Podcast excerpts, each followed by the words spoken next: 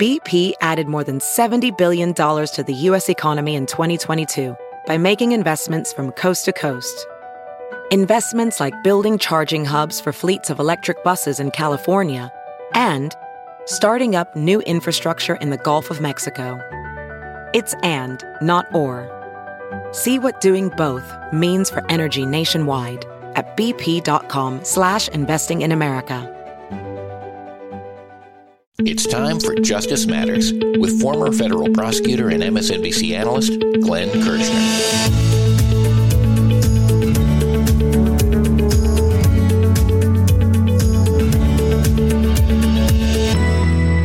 The Supreme Court is hearing oral arguments on whether Donald Trump should be permitted to return to the Oval Office. But is he an insurrectionist? Here's Glenn with the facts. So, friends, Donald Trump engaged in insurrection. A trial court judge, after a trial on the merits, at which fact witnesses testified and expert witnesses testified, a trial court judge entered findings concluded, ruled that Donald Trump engaged in insurrection. A state Supreme Court affirmed those findings, concluding that Donald Trump engaged in insurrection. A Secretary of State, after conducting a hearing mandated under state law, concluded, ruled, found that Donald Trump engaged in insurrection. And of course, we saw it with our own eyes.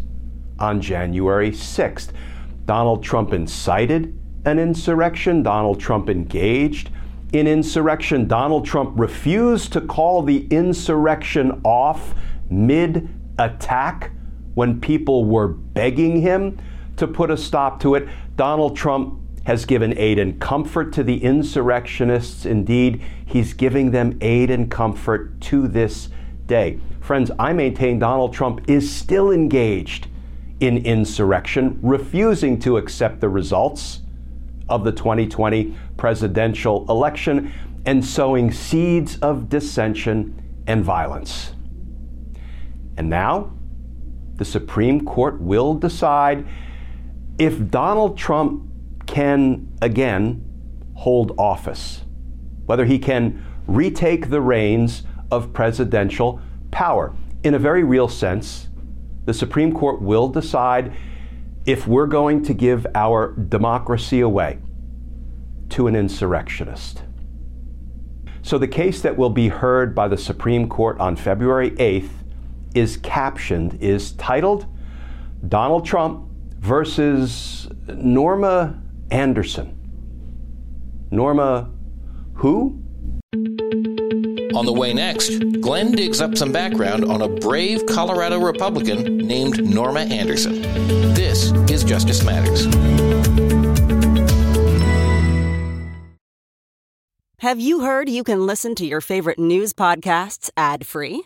Good news! With Amazon Music, you have access to the largest catalog of ad free top podcasts included with your Prime membership.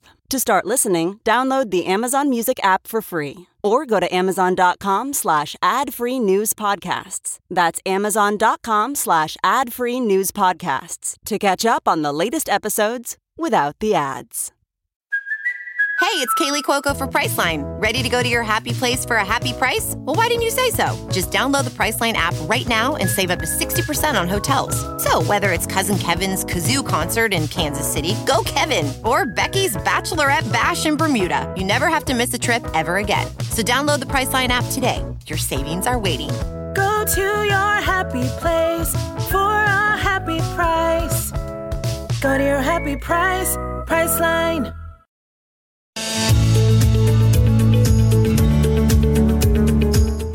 The Supreme Court is hearing the case of Trump versus Norma Anderson. But who is the 91 year old Republican suing to kick Donald Trump off the ballot? So, friends, let's talk about Norma Anderson. The Washington Post just did a lengthy piece, a wonderful piece about Norma Anderson. And if you'll bear with me, I want to quote from it at length. It's authored by a reporter named Patrick Marley. And here is the headline in the new Washington Post piece. The 91 year old Republican suing to kick Trump off the ballot. Norma Anderson, a trailblazing former GOP legislator, is among the Colorado voters who have challenged the Republican frontrunner's candidacy in a case that will be heard by the Supreme Court. And that article begins Norma Anderson left the Colorado legislature nearly two decades ago, but she still keeps a copy of the state's statutes in her home office. She carries a pocket constitution in her purse. She has another copy, slightly larger, with images of the founding fathers on the cover, that she leaves on a table in her sitting room so she can consult it when she watches TV. She's turned down a page corner in that copy to mark the spot where the 14th Amendment appears. She has reread it several times since joining a lawsuit last year that cites the amendment in seeking to stop Donald Trump from running for president. Anderson, 91, is the unlikely face of a challenge to Trump's campaign that will be heard by the Supreme Court on Thursday. She was a force in Colorado politics for decades, serving as the first female majority leader in both chambers of the legislature. She's a Republican, but has long been skeptical of Trump and believes he is an insurrectionist who crossed a verboten line on January 6, 2021, that should bar him from holding office again. This from Ms. Anderson. Quote, he tried to overturn an election, she said. The very first time I ever ran, I didn't win. I didn't go out and try to change the election. I said, whoops, work harder next time, lady.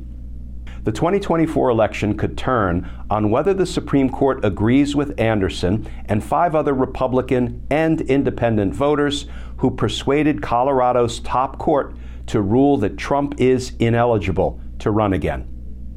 The justices, three of whom were nominated by Trump, are expected to quickly decide the historic Trump versus Anderson case, with their ruling likely to apply across all 50 states. Although considered a legal long shot, a decision in Anderson's favor would jolt American politics by preventing the GOP frontrunner from continuing his campaign. However, the justices rule, they're likely to displease a large chunk of an intensely polarized electorate. The case is built on the 14th Amendment, which was adopted three years after the end of the Civil War to guarantee rights for the formerly enslaved and to prevent former Confederates from returning to power. That latter provision, known as Section 3, is written broadly to say those who engage in insurrection after taking an oath to support the Constitution cannot hold office. Anderson's lawsuit, brought with the help of the group Citizens for Responsibility and Ethics in Washington, or CREW, argues Trump can't appear on Colorado's March 5 primary ballot because he engaged in insurrection before and during the January 6th attack on the U.S. Capitol. Colorado's High Court agreed in a 4 3 ruling in December, and Trump appealed the case to the Supreme Court. And because Donald Trump appealed his loss in the Colorado courts, the case that is now before the Supreme Court is titled Donald Trump versus Norma Anderson. She won a seat in the Colorado House in 1986, four years after losing her first bid. Her status as the first female majority leader means less to her, she said in an interview in her suburban Denver home, than what she considers her legislative accomplishments. Creating the Colorado Transportation Department, rewriting the state's school funding system, and establishing a visiting nursing program. During her tenure in the legislature, Anderson was considered a conservative who could work with others but knew how to get her way, said Dick Wadhams, a political consultant and former chairman of the Colorado Republican Party. Quote, once she, Miss Anderson, decided where she was on an issue, she stuck to that, he said. She didn't waver. And I think that's one of the reasons why she was so popular at the time with Republicans because she was strong. Nobody pushed Norma around. Mike Beasley, who worked with Anderson when he was the chief lobbyist for Governor Bill Owens, said he had watched her bring the biggest bullies in politics and lock that door in her office and say, Here's how it's going to be, boys. We're going to work this out. We're going to figure it out. And nine out of 10 times, she got her way 100%. Anderson surprised her colleagues when she abruptly quit the state Senate in 2006, a year before her term was up. She stayed active in politics, but began to have reservations about a party that she believed was focusing too much on people's personal lives. When Trump was the party's presidential nominee in 2016 and 2020, she voted for third party candidates. She quit the Republican Party in 2018 because of Trump, but rejoined it in 2021, saying, quote, I thought, you know, I'm the Republican. They aren't. So it's interesting, friends. Miss Anderson quit the Republican Party in the age of Trump, but thereafter she rejoined, saying, I'm the Republican. They are not. Now, I'll leave it up to you all to decide who the they are in Miss Anderson's estimation. But here's what I want to finish with, friends. In a Republican world full of Jim Jordans and Josh Hawleys and Mike Johnsons and Lindsey Graham's, be a Norma Anderson. Because justice matters. Friends, as always, please stay safe, please stay tuned, and I look forward to talking with you all again tomorrow. For more on Glenn, go to Glenn Kirschner2 on Twitter, Facebook, Instagram, and YouTube. This is Justice Matters.